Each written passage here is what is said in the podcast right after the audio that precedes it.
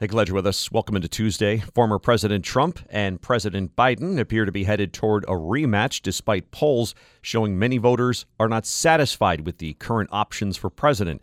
Experts say this could create a political environment in which more voters decide to sit out next November than in past recent elections. Here's Jared Gans, campaign reporter at The Hill. Jared, what are we seeing? We've seen for months that polls are showing that a lot of voters they don't want former President Trump or President Biden to be their nominee. Both seem likely headed for their party's nominations, but a lot of voters are very frustrated with what's likely going to be the 2024 matchup.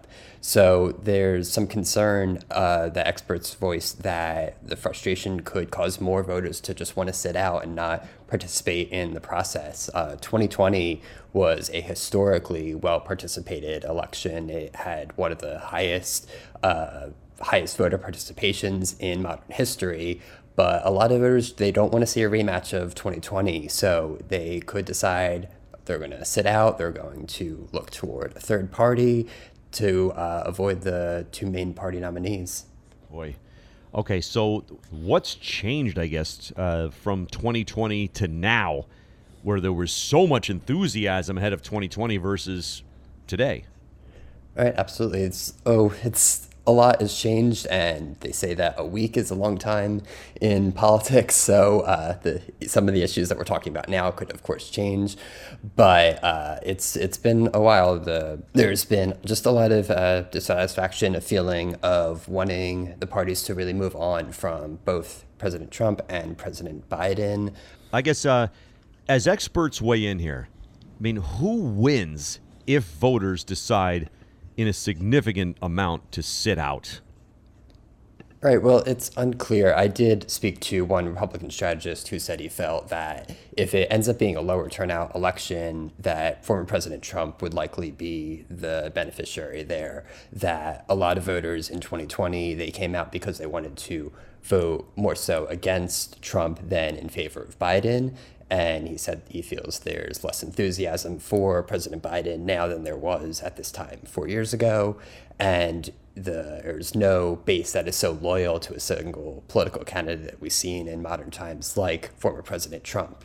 Um, that said, Democrats have expressed optimism that given over the course of the next year, more voters will be aware of the binary choice between President Biden and former President Trump, and they will be willing to come out and vote for President Biden. Um, and that the numbers, which have somewhat looked somewhat concerning for President Biden, they will improve over the next year. Hmm.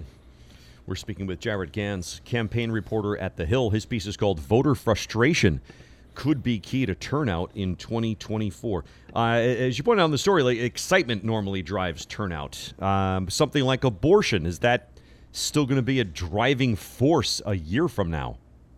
Right, it definitely could be. We've seen in the aftermath of the Supreme Court overturning Roe v. Wade, there have been about a half dozen states that have held some sort of referendum related to abortion, in terms of allowing it more or restricting it more. And all of those elections have really been strong voter turnout, a lot of enthusiasm.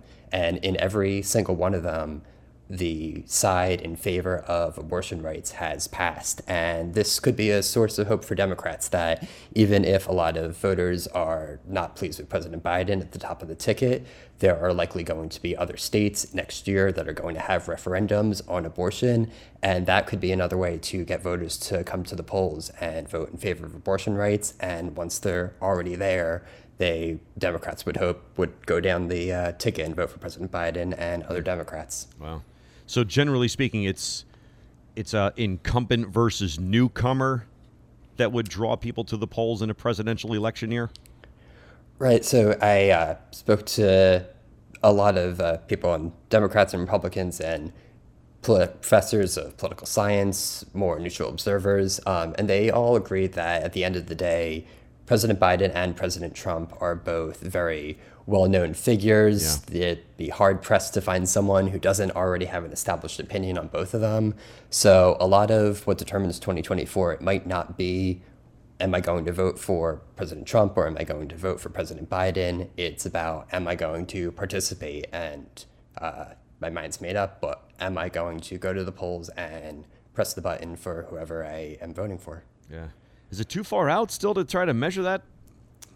It's it's certainly difficult, uh, as as a lot of uh, political analysts will say. A year is a very very long time in politics. Yeah. Thanks, Jared. That is Jared Gans, campaign reporter at The Hill.